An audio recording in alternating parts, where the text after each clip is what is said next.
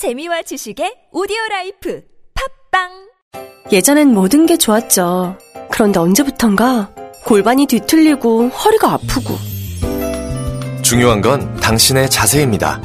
이젠 바디로직을 입고 걸으세요. 바디로직이 당신의 몸을 조율해줍니다. 매일매일 입고 걷자. 바디로직. 소중한 분께 바른 자세를 선물하세요. 건강의 시작, 바디로직. 입자, 걷자, 골반 차렷. 바디로직. 숙취해소제. 평소에 어느 제품 드세요? 전 주석혁명플러스죠. 주성분인 쌀겨왁스가 알코올을 분해, 간에 부담 없는 숙취해소제니까요. 몸속 알코올을 직접 분해하는 주석혁명플러스. 술자리 후 몸이 정말 가벼워졌어요. 숙취해소의 혁명, 주석혁명플러스. 온라인에서 구입할 수 있습니다. 술 마시기 전 물과 함께 꿀꺽. 아셨죠?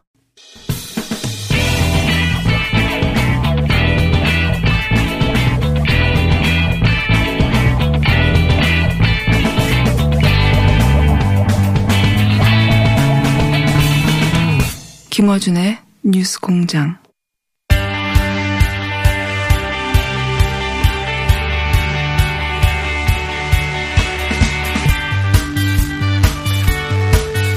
자, 수요일은 정의당 시간입니다.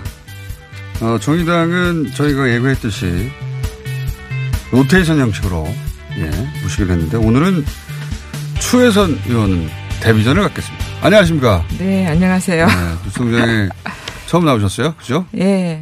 아, 제가 여기 나간다 그러니까 공장장의 권모술수에 넘어가지 말라. 이런 댓글이 달렸어요. 그렇습니다. 아유, 안 넘어가게 제 정신을 좀 바짝 차리겠습니다. 선생님은 차분하게 민생의 사안들을 짚어내는 것으로 정평이 나기 때문에 저희 방송하고 잘 안 맞죠. 네. 아니, 좀 민생도 좀 책임져 주세요. 예. 민생도 얘기합니다만 저희는 싸움을 좋아해서.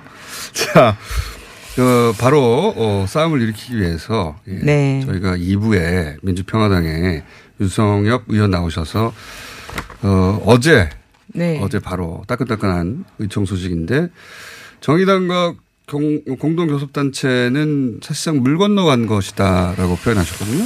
아, 그렇게 말씀하시던가요? 네. 후반부터 들어서. 예, 표현이 정확하게 물 건너간 것이라고 봐야 한다. 왜냐하면 한 4-5분 정도가 반대하는 것으로 지금 한 분이라도 반대하면 그 숫자가 안 되잖아요. 모두가 다 찬성해야 되는데. 아니, 뭐 끝장 토론을 했는데 그렇게 결과가 나왔나 보네요. 아직 뭐 최종 결론은 아닌 거. 최종 결과가 아니다 그러면 뭐 정치와 가능성의 예술이다. 이렇기 때문에 좀 가능성을 좀 믿어보고요. 이 개혁 과제가 좀 산적해 있는데 이거 당장의 어떤 가능성을 박찬다 그러면 이 공당에 책임을 다한 것이겠습니까? 그렇게 부드럽게 말씀 안 하셔도 됩니다. 아니, 지금 뭐 동거를 생각해야지 이혼을 생각할 땐가, 저는 그렇게 말씀드리고 싶어요. 이혼 얘기만 잔뜩 하시던데요. 그러니까 윤서 원내대표가 함께하자 설득했으나 어제 2번째로 아주 정중하게 요청을 드렸죠. 민주평화당 내부에서는 적극적인 분이 별로 없는 것 같고. 네, 3분 정도 찬성했다고 그랬죠. 명시적으로 반대하는 분들도 있고 나머지는 유보적인데. 그래서 유보적인 분이, 그러니까 유보적이거나 적극적이지 않은 분들이 한 분이라도 있으면. 네. 딱 숫자가. 그러면 실익을 좀 따져보죠. 네. 이혼 후에 다시 재혼을 한다. 그러면. 거기서는 이제 민주평화당, 그러니까 원래 같이 국민의당을 했던 분들이 이제 바른미래당에 있으니까 바른미래당에 가 있는 국민의당 계열 분들이 다시 돌아오라, 이게 먼저라고 생각하는 것 같아요. 예, 이제 그걸 말씀드리는 거예요. 예. 그러면 그 교섭단체가 가능한가요? 숫자로 보면 그렇지 않은 것 같은데요. 아니죠. 지금 이제 총선을 생각한다 그러면 6명만 돌아오면 할 수 있죠, 거기도. 아, 이제 총선을 생각한다 그러면 이제 그것도 어렵다고 보고요. 함께 이렇게 처리해야 될 법안들, 그리고 뭐 5.18 망언에 대한 뭐 책임들 처리한 것들, 이렇게 공동 분모가 많습니다. 그런 부분들을 제대로 힘있게 처리해내면 다음 총선에 더욱 도움이 되지 않겠습니까? 그 일리 있는 이야기라고 생각하는데. 네. 아니, 멀리 있는 가능성보다 가까이 있는 가능성을 잡아야죠. 민주평화당 입장에서는 아마도 정의당과 그런 걸 처리하는 것이 자신들의 총선에 그렇게 큰 도움이 되지 않는다. 혹은 도움이 된다 하더라도 국민의당으로 돌아가는 게 더 큰 도움이 된다고 생각하는 분들이 있나 봐요. 예. 뭐 무슨 말을 못하겠습니다. 그렇게 생각하신다고 그러면 아침부터 무슨 말을 너무 해주셔야죠. 우울한 얘기를 들어서 유쾌하지 않은 소식인데 네. 만약에 그래도 마지막까지 저희는 좀 설득을 해봐야죠. 만약에 그게 안 된다면 어떻게 하실 겁니까? 최종 결정은 네. 아니라고 했기 때문에 네. 그 부분에 대해서는 가능성을 열어놓고 또 고민해볼 생각입니다. 그게 아마 당분간은 지지부진하게 열린 결론으로 계속 이어지고 왜냐하면 바른미래당이 결국은 또 이 전제가 네. 합의 이혼 혹은 이혼을 해야 이게 또 네. 말이 되는 거니까. 아니 제가 맞물려서 돌아갈 텐데. 불가능한 전제를 두고 네. 이렇게 말씀을 드리면 가능성이 닫히기 때문에 제가 공장장의 권모수수에 넘어가지 않겠습니다. 바른미래당의 저의 권모수수가 아니라 바른미래당이나 네. 민주평화당이 그런 이야기를 하는 건 사실이니까. 근데 바른미래당이 분열을 하지는 않을 거라고 보십니까? 그러니까 서로 갈라쓴다거나. 아, 바른미래당 지금 뭐 계속 이렇게 그런 말들이 나오고 있는데요. 네.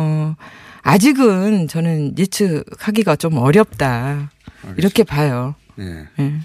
이런 게 정치적 혹은 정치공학에 가까운 사안들에 대해서는 추혜선 의원님의 전공 분야가 또 아니기 때문에. 아니 바른미래당에 네. 좀 그런 말씀을 드리고 싶어요. 바른미래당이잖아요. 예. 그 정당에 대한 좀 이름값, 이름의 무게도 좀 생각을 하시고 바른미래들 좀 열어갈 줄 알았는데 그 미래가 불투명한 지금의 이 상황들이 참 안타깝다. 안타깝다. 예. 네. 바른미래를 그려야지 왜 자기 미래만 그리냐 뭐 이런 말씀. 아, 미래가 좀 실종된 게 아닌가요? 지난 선거를 보면 네.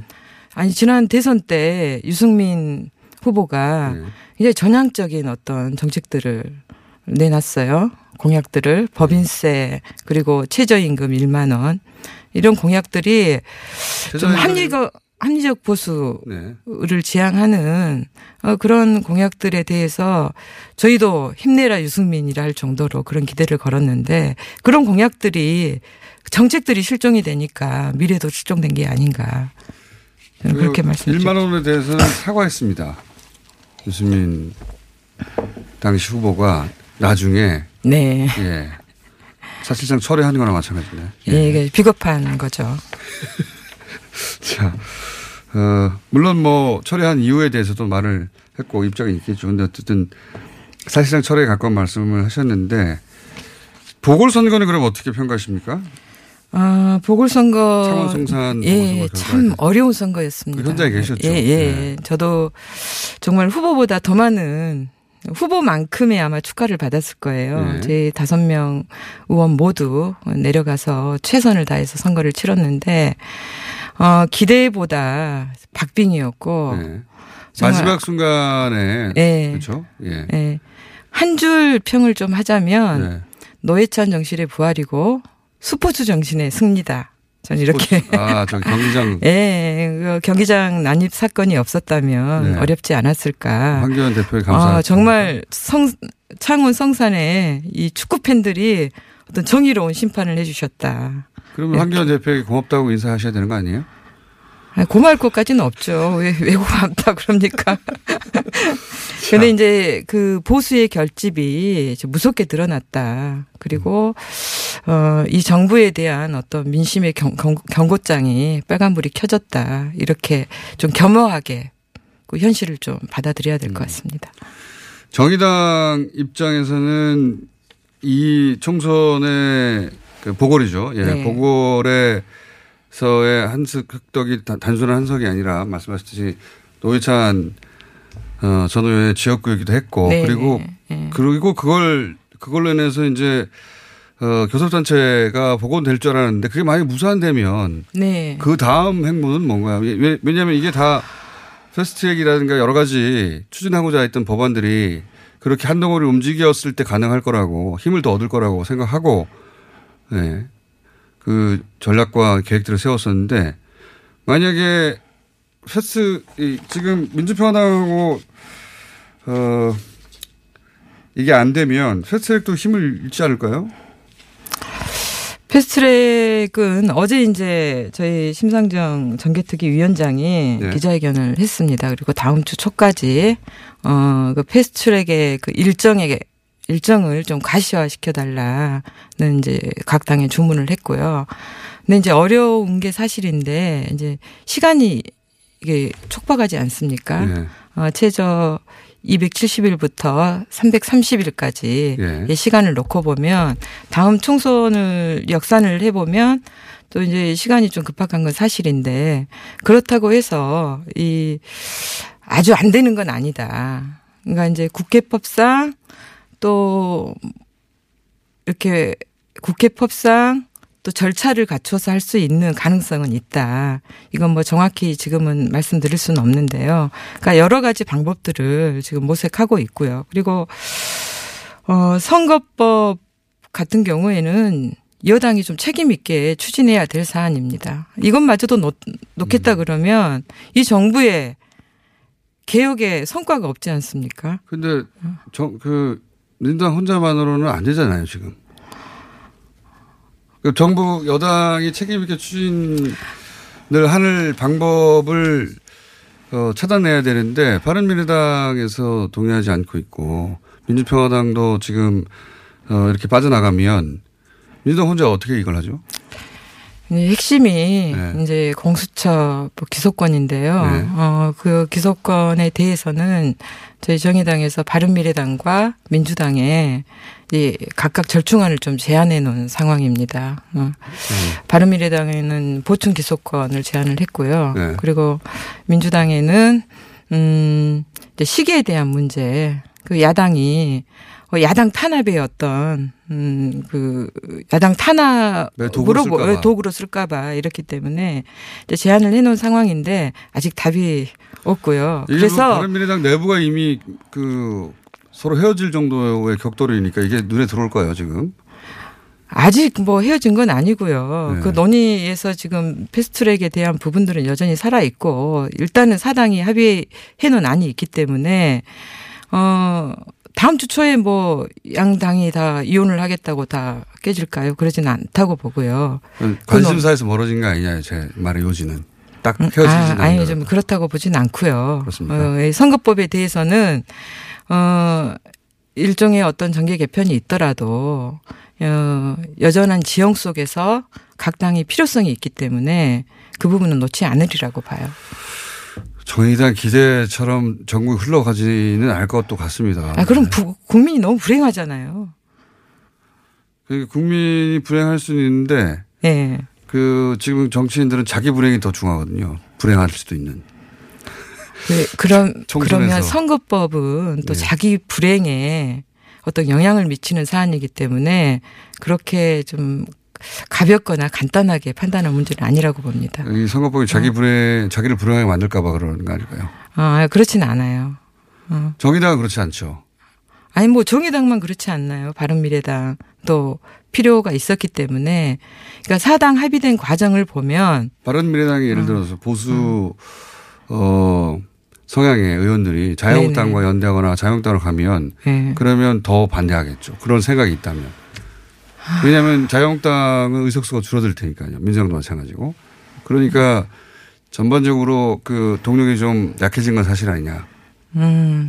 이해가 갈리기 시작하고. 예, 동력에 대한 문제는 좀 위험성은 있습니다. 그것도 우려하지 않는 바는 아닌데 일단 시간은 이제 다음 주 정도까지 논의를 해야 되기 때문에 그래도 각 당이 합의한 기존의 안들에 대한 고민들은 있을 거라고 보고요. 저는 국회가 그렇게까지 무책임한 행보는 하지 않을 거다.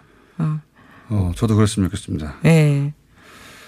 무책임한 행보를 할 때도 있긴 있거든요. 많이. 그렇게 좀 강력하게 촉구를 해 주십시오. 알겠습니다. 공장장께서. 자, 네. 이건 어떻습니까? 네.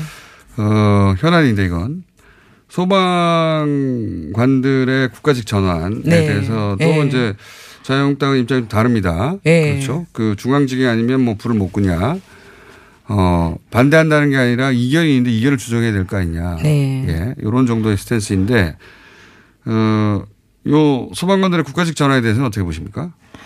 어제 안행이 업무보고가 있었어요. 예. 여기에 보니까 자유한국당은 여전히 반대고요. 예. 그리고 왜 반대하는 거죠? 전 반대 이유를 잘 중앙직이어서 불을 못 끄냐 이런 말까지 나왔어요. 예. 저는 좀 너무 무책임하고 참혹한 풍경이다 이렇게 생각이 들었는데 이번 그 산불에서 보면 이 소방차들이 줄지어서 쫙 가는 사진들도 네네. 보여줬고요. 그리고 정말 사투를 벌린 소방관들의 네. 모습들이 많이 공개가 됐습니다.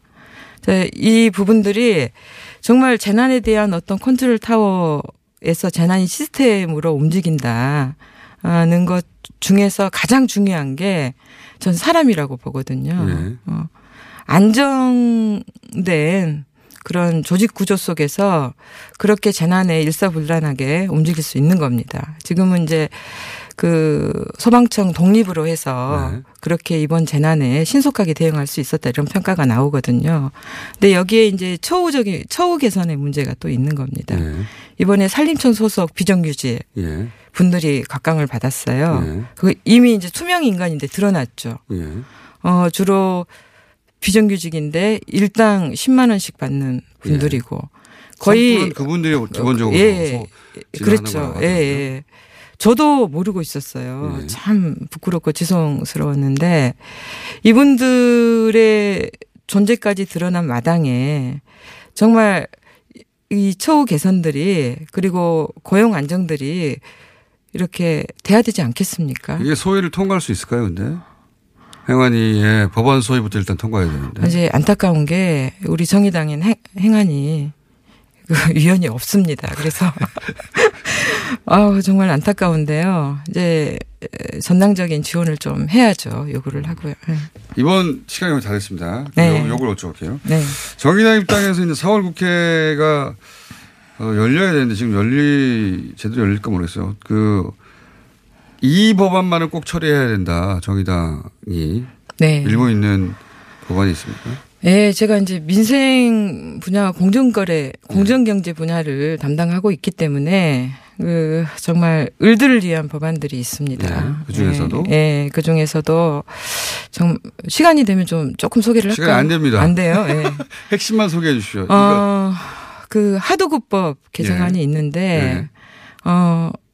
이 단가 우려치기를 해서 정말 그 부도 위기에 처한 중소기업들이 이거 납품 못하겠다 하면 예. 공갈죄로 그냥 구속이 돼버리는 거예요. 예. 그게 16건 정도가 됩니다. 이래가지고 어떻게 중소기업들이 설 자리가 있겠습니까? 그래서 이 형사권의 남용을 막는 구속이 안 될 수 있도록 예. 하도급법 개정안을 급하게 발의를 했어요. 을을 위한 법. 예. 하도급법 개정안과 그리고 지금 공정거래법 예. 전부 개정안이 정부안이 이제 우리 정무에 올라와 있습니다. 이 부분도 좀 심도 있게 논의가 돼서 빨리 진행을 해야 될 것 같고요. 예. 그리고 한 가지 이제 형제복지원 예예. 피해자들이 이제 오랫동안 예.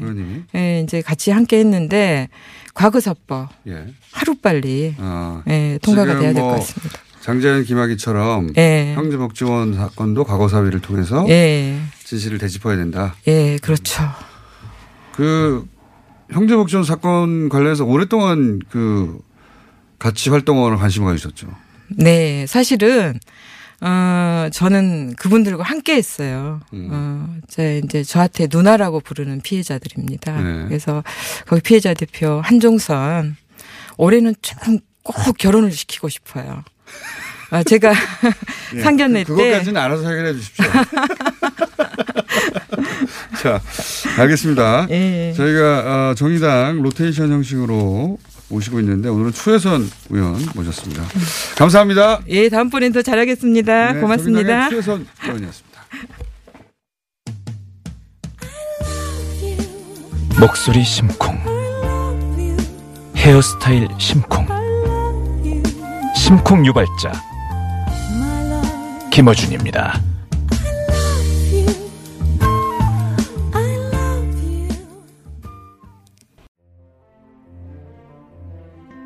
농부이자 판화가인 이철수입니다.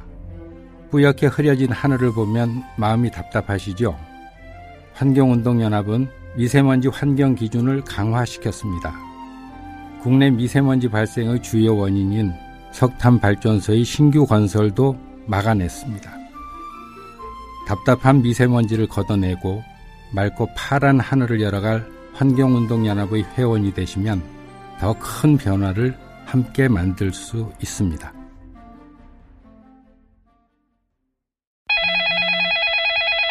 민수 엄마, 우리의 피부 때문에 고민이야. 밤새 잠도 못 자고 긁어 피가 나도록 긁는다고.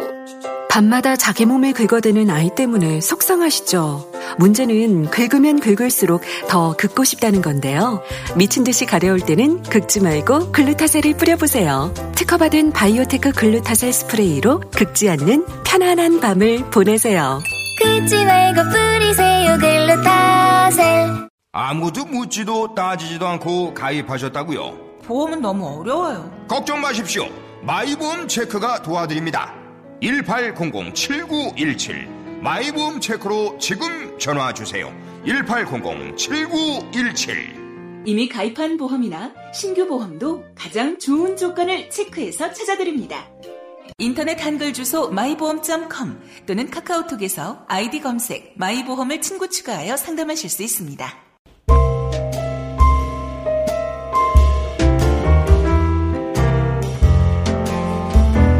불친절한 AS, 노영희의 노른자에서 마약 관련 은어 말씀드렸죠. 다시 한번 높아심에서 말씀드리는데, 이 은어 검색하면 거래를 시도한 자체로 처벌을 받는다고 하니까 검색하시면 안 됩니다. 말씀드렸습니다. 노영희 변호사는 검색할지 모르겠어요. 자, 그분은 변호사니까 본인이 알아서 처리하겠죠. 예. 노다지라는 코너명, 예, 노브레이크, 노터치, 노변괴담 등등. 아직은 노른자가, 예. 자, 그리고 그 외에 김재영 PD 새로 만든 MBC의 팩트체크 프로그램에 대한 문자가 많네요. 예, 신선하다. 예. 발로 뛰는 팩트체크 재밌었습니다 하는 반응들이 있었고요. 나머지 문자가 궁금하시면, 네, 검색해서 찾아보십시오. 여기까지 하겠습니다.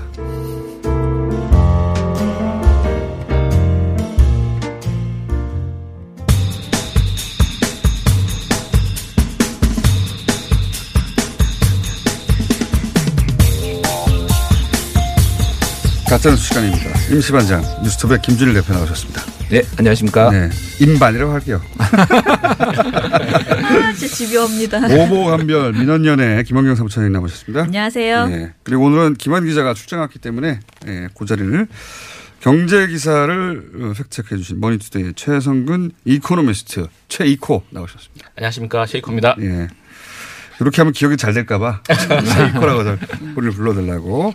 세상에 없는 명칭이죠. 제이코. 자, 방금 제가 저희가 2부에서 방금도 얘기했지만 MBC의 페이크라고 하는 팩트체크 전담하는 프로그램이 생겼어요. 예, 예. 예, 라이벌이 생겼는데. 뭐 라이벌. 근데 거기가 잘 될 것 같아요. 왜냐하면은 우리는 말로 하는데 거기 영상으로 보여주니까. 네.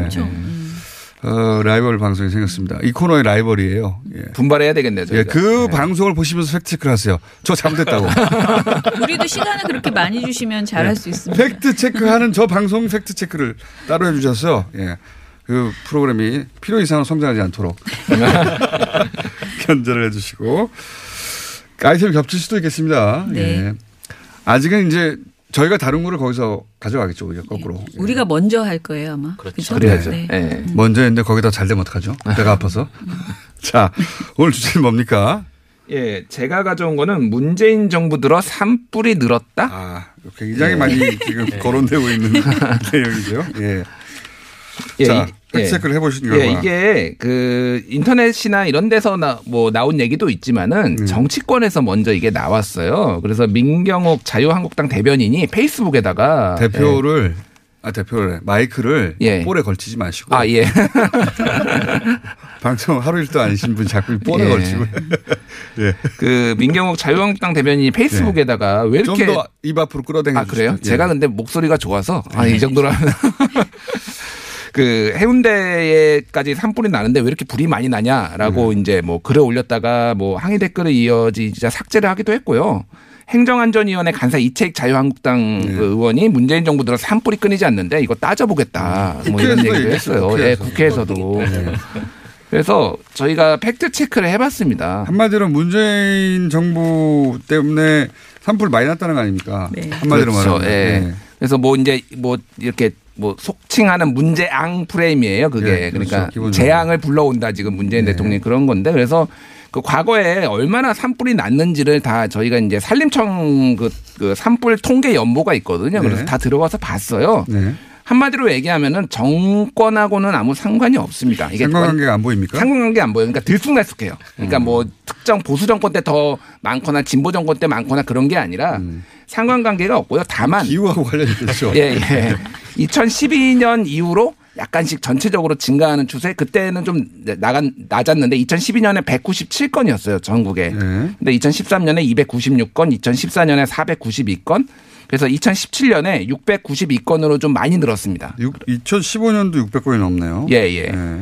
2017년에 692건이었다가 2018년에 또 줄었어요. 496건. 그리고 올해는 348건인데 2017년 같은 경우에도 이제 뭐 5월까지는 5월 10일 이전까지는 박근혜 정부였고 그 이후에는 뭐 문재인 정부였잖아요. 네. 그럼 문재인 정부 때보다 박근혜 정부 때가 거의 450건으로 훨씬 많아요. 그러니까 박근혜 정부 때 화세가 692건 중에. 네, 그렇게 정권을 나눠서 따지자면. 굳이 따지자면은. 그걸, 네. 그런 건 처음 봤습니다만 정권을 나눠서 산불 횟수를 따지는 아니, 그러니까 제가 따지려는 게 아니라 역사상 처음인 것 같아요. 피곤해요. 그러니까 이런 거 해야 되는 상황 자체가. 그래서. 네. 정권하고 아무 상관이 없어요. 그럼 뭐하고 상관이 있느냐? 네. 예, 강수량하고 봄의 가뭄하고 상관관계가 있어요. 그렇겠죠. 예. 예. 너무 누가 일부러 불지르는 게 아니라면 방어가 아닌 다음에야 강수량, 뭐 건조일수. 그다음에 뭐 절대적으로 기후와 관련이 있겠죠. 그런데 제가 안 가지고 왔는데 저희 그 댓글에 이게 산불 보도는 확실하게 늘어났다라면서 보도량을 이렇게 누가 체크해서 그러니까 보내주신 게 있었어요. 둘이 나도 산불 정도를 일일이 다 보도하지 않았잖아요. 네. 산불은 워낙 뭐 적어도 1년에 200~300건씩은 매년 있었으니까 만약에 그걸 매번 보도하면 매일 보도가 있는 거예요. 산불 그렇죠. 보도는. 그렇죠. 그래서 뭐, 네. 근데 이제 보도량이 늘긴 한 것 같습니다. 그러니까 산불이 더 많이 나는 것 같은 느낌 받는 것 같아요. 근데 보도량이 많은 건 사실 나쁜 거는 아니에요. 왜냐하면 그 위험하니까 알려주는 게 좋잖아요. 그렇죠. 그런데 그걸 가지고 산불이 늘어났다 이렇게 과장하는 거는 그거는 많이 접하니까 보도를. 보도량이 늘어난 건 분명한 것 같아요. 예전에 미국에서 어떤 범죄 보도가 늘어나니까 사람들이 실제 통계는 범죄가 줄어들고 있는데 사람들이 굉장히 미국 사회가 위험해졌다 이렇게 그런 식으로 인지를 효과가 있어요. 그래서 아마 그 뭐 보도량 증가 때문에 영향을 받은 것 같기도 하고요. 심리적인 영향을 받았어요. 네. 예, 그리고 산불 최근에 이제 강수량 특히 올해는 봄 가뭄이 매우 심해서 이게 산불이 좀 컸다라는 거고 봄에 많이 생겨요. 원래 3, 4월 달에. 맞습니다. 식목일이 왜 그때 생겼겠어요. 네. 실제 그때 불이 많이 납니다. 그 전으로. 그러니까요. 그래서 새로 심어야 되는 거고 그래서 뭐 아무런 관계가 없다라고 이제 팩트체크를 했다라고 말씀드리면 되겠습니다. 근데 이제 너무 황당해서 정권별로 산불을 체크하는 게 사상 최초이긴 한데 그게 너무 황당해서 체크를 안 하면은 이게 계속 퍼집니다. 그러니까요. 계속 퍼져요. 이런 걸 왜 하고 있나 자괴감도 들었는데요. 그럴 것 같아요. 너무 우스꽝스러운 팩트체크잖아요. 이런 거를 우속적 팩트체크예요. 예전에 임금님 때문에 비가 안 온다. 뭐 이런 거의 그 수준이죠. 뭐. 그런 말씀하시는 분들 저는 꽤 들었어요. 최근에. 문재인 대통령 때문에 가뭄이 된다. 부산이랑 강원도 이 고성산불 전에도 계속 불이 있었잖아요. 그러면서 그런 말을 예전 왕이 잘 만나면 뭐 이런. 보수 유튜브나 그러니까 지금 수면 위에 여의도의 정치권에서 얘기하는 건 최근 들어서지만 그 전에 한 1~2년 이상 이 소위 가짜 뉴스가 돌아가는 카톡, 그다음에 보수 유튜브 이런 데서 계속 문재인 대통령 때문에 재앙이 많이 발생한다. 거기에 산불도 단골면이었어요. 산불도 많이 나고 재앙도 많이 난다. 문재앙이다. 이게 이제 박근혜 대통령 세월호 때문에 그때 참사 프레임을 여기다가 이제 대입해서 니네도 마찬가지야 이런 공격인 것 같은데 이게 이제 여의도까지 올라온 거죠. 팩트체크가 샤머니즘적이긴 한데 하긴 해야 되나 봐요. 자, 이건 사실관계가 맞지 않다. 정권별 산불 발생량은 상관이 없다. 자. 사무처장님. 네. 네. 뭡니까? 아, 저는요. 네. 자유한국당 강효상 의원이 언론의 보궐선거 보도가 편파적이었다라고 말씀을 하셨대요. 그래서 이제 저한테 기자분한테 전화가 왔어요. 이제 강효상 의원이 지난 2일에 원내대책회의에서 그런 말씀을 하셨는데 민원연은 보고서를 왜 안 내냐라고 얘기를 해서 어머 그런 심각한 일이 있었는데 내가 안 냈구나. 이렇게. 언론이 지난 보궐선거를 매우 여당에 유리하도록 편파적으로 보도하였다. 네, 예. 예, 그렇게 이제 했는데 정확한 멘트를 말씀드리면 처음에 2일 원내대책회의에서는 선거를 코앞에 두고 지금 친여 매체들의 아주 정략적인 야당과 보수층을 공격하는 이런 보도는 참으로 눈물겹다라고 지적을 하셨고요. 그 다음에는 하루 뒤에는 언론 스스로 플레이어가 돼서 선수가 돼서 네거티브 정치 공격의 당사자 플레이어가 돼서 나섰다. 오세훈 전 시장의 노회찬 발언에 관한 것을 보면 MBC 당일날 2회, KBS 3회, JTBC는 차라리 1회에 그쳤다. KBS, MBC가 훨씬 더 심하다라고 특정 방송사의 편파성을 주장했습니다. 돈 받고 목숨을 끊은 사람이라고 하는 발언에 대해서 그걸 보도하면 안 됐다는 얘기네요. 보도가 더 많다. 아무튼 네. 그렇게 말하진 않았어요. MBC, KBS가 더 많고 JTBC가 그러니까 적게 많았다고 했다. 문제 삼는 건 하지 말았어야 된다는 거죠. 그렇죠. 네. 불리한 내용이니까 아무래도. 네, 하지 말았어야 된다는 네. 건데. 그래서 저희가 팩트체크를 해봤거든요. 네. 일단은 선거 보도가 워낙 적어서 저희가 선거 보도를 모니터를 좀 안 하게 됐던 것 같아요. 보궐선거는 네. 선거운동 시작되고 나서야 보도됐어요. 네네. 사실상. 일단 3월 3일부터 4월 2일까지 4.3 보궐선거 관련된 모든 보도량을 저녁 종합뉴스를 체크를 해봤더니 TV조선이 가장 많았어요. 15건으로 전체 보도 중에 1위였고요. JTBC가 14.5건, MBN이 14건, KBS 9.5건, SBS 채널A가 9건, MBC와 YTN이 8.5건 순이었거든요. 그런데 이제 가장 문제가 되는 것은 황교안 경기장 유세 발언, 노회찬 의원 관련된 그 오세훈 의원 발언, 그리고 정점식 그 후보의 측근 기자 매수 사안. 이렇게 세 개가 주로 강효상 의원이 생각하는 불리하다고 생각하는 그런 내용이에요. 이때가 돼서야 보도할 만한 사건들이 터지긴 했어요. 네. 그런데 이 세 가지 사안에 대해서 보도한 것만 다시 한번 세워봤거든요. 네. 그랬더니 JTBC가 9건을 보도를 했어요. 네. 가장 많이 했습니다. 그리고는 SBS가 6건을 했어요. 그러니까 지금 KBS, MBC가 많이 했다고 하셨잖아요. 네. 강효상 의원은. 근데 이건 사실과 다르다는 거죠. 숫자가 SBS가 네. 더 많았다. 네. 네. SBS가 6건. 네. 그리고 MBC가 5.5건. 그리고는 뭐 MBN도 5건, TV조선 4건. 점 5건은 뭡니까? 점 5건은요 단신이에요. 아, 단신. 리포트가 없었던 내용. 네, 이렇게 됐어요. 그래서 KBS는 4건이었기 때문에 결코 KBS가 3회 이게 무슨 날을 지칭하는 건지 일단 모르겠어요. 그러니까 공영방송이 더욱 불리한 보도를 많이 했다는 건 사실이 아니다 일단. 예, 네. 저녁 종합뉴스를 대상으로 했을 때 이렇습니다. 만약에 네. 어떤 날 본인이 생각하신 어떤 날 검색을 했는데 뭐 7시에 하고 8시에 9시에 하고 이렇게 한 거를 보시고 이렇게 말씀하셨을지도 모르겠어요. 그런데 사실관계를 저희가 정확하게 모르겠다. 예, 뭘 주장했는지. 예, 맞아요. 근데 네. 객관적으로 봤을 때는 네. KBS, MBC가 더 많이 보도했다고 볼 수 없고요. 그리고 보도 내용이 중요하잖아요. 네. 근데 이제 주로 논란이 되는 게 황교안 그 대표가 경기장 유세 그 발언, 그 유세를 한 것을 보도하면서 왜 정의당 사안은 이야기하지 않았느냐 이런 논란이 있었거든요. 네. 예, 그런데 실제로 저희가 보면은 두 가지 사안을 다 보도를 했어요. 그러니까 KBS, MBC, JTBC 모두 축구장 한국당. 축구장. 네. 네. 정의당 얘기까지. 농구장 다 정의당. 네. 네. 똑같이 보도를 했다는 그러니까 것이죠. 선거 때가 되면 정치인들은 불리한 뉴스만 보이거든요. 그래서 자꾸 이래요.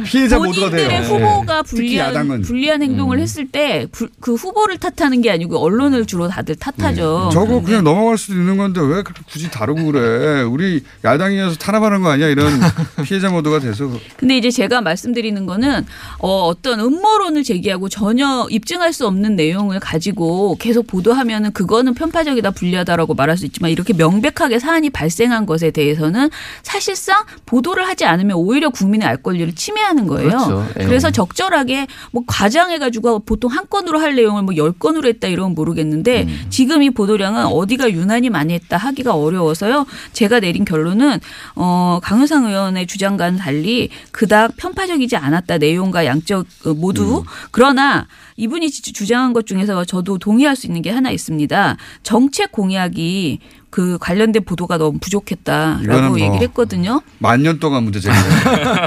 정말 없었습니다. 예. 정책이 있었나요? 근데 전혀 몰라서. 전혀 없었습니다. 만년 가까이 항상 제기되던 네. 모든 나라에서 제기되는 문제. 특히 4.3 보궐선거에서는 정책 공약 보도가 전혀 없었다. 그래서 이것은 동의한다, 인정한다 이렇게 말씀드리겠습니다. 예. 만년 동안 제기됐던 문제 다시 한번 나왔습니다. 자, 최익호. 예. 예. 대략 7분 남았어요. 예. 예. 뭡니까? 예, 원래 경제는 어려운데 기사인데요. 예. GDP 대비 지난해 취업자 수가 사상 최소라는 기사가 나왔고요. 8년 만에 최대폭 감소했다. 뭐 이런 얘기가 나왔는데 이게 사상 최소. 예, 항상 네. 사상 최소. 뭐 사상 최악. 예. 뭐 이게 경제 뉴스의 기본 프레임 아닙니까? 예. 그런데 뭔가 고용 상황에 큰 문제가 있는 것처럼 보이잖아요. 헤드라인이. 예. 근데 이게 GDP 대비 취업자 수라는 게 별로 쓰지 않는 개념이에요. 네. 저도 처음 봤어요. 이게 검색해보니까 작년에 처음 나왔더라고요. 아, 작년에요? 네. 작년부터 고용 프레임이 아마 심각하게 된 걸로 알고 있는데 이게 보통 취업 개수라고 용어가 있어요. 그러니까 원래 쓰는 용어가 있는데. 부하가치 10억 원을 생산하는 데 필요한 취업자 수.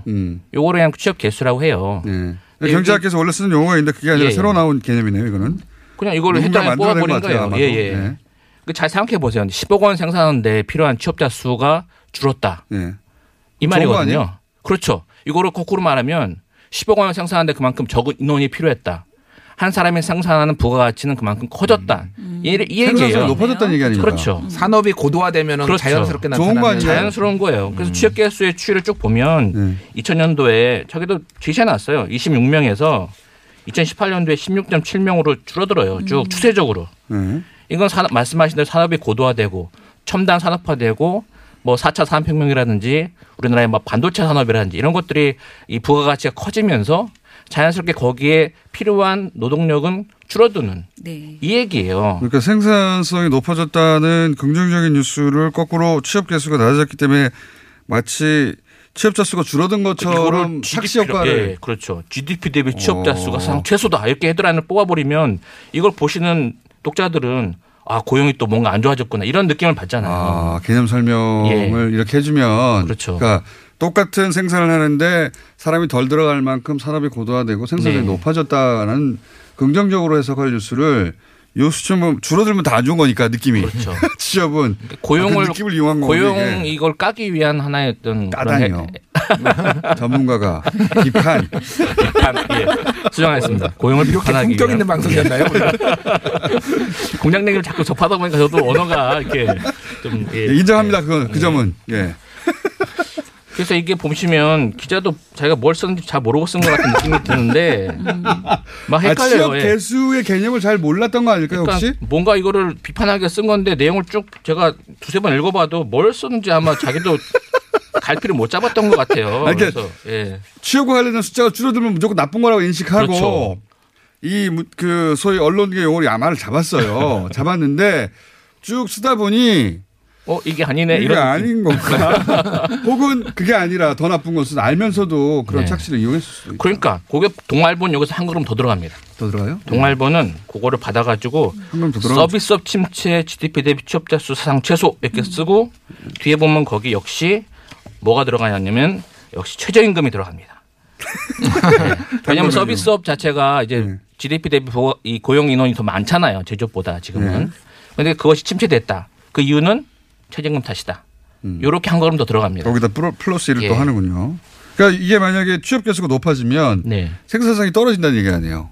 그러니까 반도체 공장 내팽개치고 봉제 공장 이런 거 지어야 되는 거죠. 사람이 많이 들어가는. 노동 집약적인 산업으로 그렇죠. 가야 된다는 거 아닙니까? 역행할 수는 없는 거잖아요. 이거 참. 그러면 취업 개수를 어떻게 보십니까? 기사를 다 읽어봤더니 이해를 못했기 때문에 이렇게 썼습니까? 아니면 이해했는데 이걸 착시 효과를 노린 겁니까? 그러니까 제목을 이렇게 뽑아놓고 속의 내용은 그냥 자기도 거기서 안에서 헷갈려. 이걸 비판해야 될지 안 해야 될지 모르고 다른 뭐 전문가를 인터뷰를 따놨는데 인터뷰는 뭐 서비스업을 뭐 혁신해야 된다 이런 얘기예요. 서비스업. 그러면 취업 개수 더 떨어지잖아요. 그러니까 서비스 이게 고용을 더 창출해야 되는데 제조업에서는 이게 안 되니까 서비스업을 우리나라는 도소매업에 좀 집중돼 있다. 그러니까 좀 고용을 더 많이 창출하면서도 서비스업을 더 혁신해서 고용을 많이 창출할 수 있는 그런 데로 나가자. 이런 얘기를 인터뷰를 따놨어요. 취업 개수하고 상관없는 얘기 아닙니까? 그러니까 취업 개수를 늘리려면 이렇게 나가야 되는데. 얘는 지금 취업자 수 대비 뭐 GDP 대비 취업자 수를 뭐 상체수를 뽑아놓고 그러니까 이거를 고용 상황을 비판하기 위해서 뽑아놓고 결론은 취업자 수를 뭐 늘리기 위해서 이 서비스업을 뭐 좀 이 도소매업을 뭐 집중되는 상황을 개선해야 된다. 아, 기사 안에서도 무슨 얘기를 하는지 모르겠다. 도대체 목적이 뭔지. 그러니까 계속 해온 게 제조업을 살려야 된다 이런 얘기 나왔잖아요 그동안. 그러니까 제조업을 살리게 되면 지금은 고용이 그렇게 늘지 않아요. 반도체를 공장을 지어도 그 설비가 돌아가는데 필요한 인원은 떨어지겠네요. 많지가 않기 때문에 이게 사실 현실적인 문제가 있는 게 이게 정권하고 상관이 있는 게 아니라 말씀하셨다시피 산업의 고도화가 돼서 점점점 인력이 그러니까 취업자 수가 줄어드는 건 자연스러운 현상이에요. 그래서 해외에서도 이제 이 문제를 가지고 뭐 기본소득을 주자 뭐 이런 식의 논의도 나오고 있고 그래서 이거를 굳이 공격을 하려고 프레임 뭐 어느 정부가 잡았을 때 누가 더 안 줬느니 그런 거보다 좀 큰 틀에서 지금 산업을 어떻게 재편할 것인가로 좀 관점을 바꿔야 되지 않나 언론이 그렇게 생각합니다. 반장님이 임시반장님이 자기의 분야가 아닌데도 욕심을 내고 치고 들어와가지고. 근데 저도 지금 저희 모니터 일주일에 하면 경제 관련된 모니터가 최소한 3개는 팩트체크가 나오거든요. 근데 정말 많아요. 요즘 한국 경제랑 이제 매일 경제를 따로 또 모니터를 하고 있는데 사안들이 너무 많은데 정말 어려워요 단어가. 그렇죠. 그래서 취업 개수. 그렇죠. 높아야 좋은 거지 낮아야 좋은 거지 알 수가 없고 모르니까 낮으면 무조건 나쁜 거. 그렇죠. 예, 고용과 관련해서는 많은 게 좋은 거. 이런 일반 상식에 기대서 이런 기사를 쓰는 거다. 고용 탄성치 이건 뭡니까? 고용 탄성치는 이게 취업자 수 증가율을 분자해 놓고 그 밑에 GDP 증가율을 분모해 놓습니다. 그러니까 그 비율을 따지는 건데 그것도 역시 떨어지는 추세인 거죠. 아 마찬가지 이유로. 마찬가지 이유로. 왜냐하면 취업자 수는 계속 좀 증가율이 둔화되고 뭐 GDP는 뭐 계속 우리가 다른 부분으로 성장을 하니까 반도체라든지 여러 고도화된 산업으로. 근데 그것도 고용 탄성치는 뭐 그냥 떨어진다고 생각을 해요 다. 당연히 산업이 고도화되면 뭐 그것이 늘어나면 뭐 고용이 많이 늘어난다고 생각을 할 수 있는 거고 이건 되게 같이 중립적인 얘기예요. 근데 그게 고용 탄성치가 줄어들었다. 이게 또 최악으로 떨어졌다. 이런 얘기를 합니다. 그 고용 탄성치는 아까 설명한 고용 개수하고 마찬가지 개념으로 고도화되면서 자연히 줄어들게 돼 있는데 이거를 사상 최악이다라고 표현하는 것도 역시 똑같이 그게 분자만 보고 막 만약에 반도체 공장이 더 늘어났어요. 그럼 고용탄성층이 더 줄어들게 되는 거예요. 취업자 수가 그만큼 늘어나지 않으니까. GDP는 많이 늘어나는데. 그러니까 이건 기본 그 경제 용어를 알고 그러니까요. 이해한 다음에 읽어야 알 수 있는 내용인데. 근데 우리가 예전에는 막 법률 용어, 의학 용어 이런 거 너무 어렵다 그랬잖아요. 근데 요즘 그것보다 더 힘들게 하는 게 이 경제 관련된 법률 이런 용어는 장난을 그나마 대충 이제 뭐 피부에 와 닿아요. 이런 말장난을 가지고 계속 우리를 현혹하고 속이는 그런 내용이 너무 많아서 모든 국민이 마치 무슨 경제 용어를 다 외워서 이게 무슨 개념인지 알아야지 되는 이런 상황이죠. 이건 최고 절 불러 주십시오. 절 불러 주십시오. 그 와중에 장사를 하셔서. 이거 다스베이더 제가 쓰는 겁니다. 밀고 있는 유행합니다. 그러니까 저를 불러주십시오. 이거 진짜 전문가 아니면 알 수가 없어요. 잘못됐는지조차 알 수가 없어요. 근데 이게 누적돼가지고 인상이 남는 거죠. 나쁘다고. 자, 김준일, 김언경, 최성근 세 분이었습니다. 감사합니다. 감사합니다.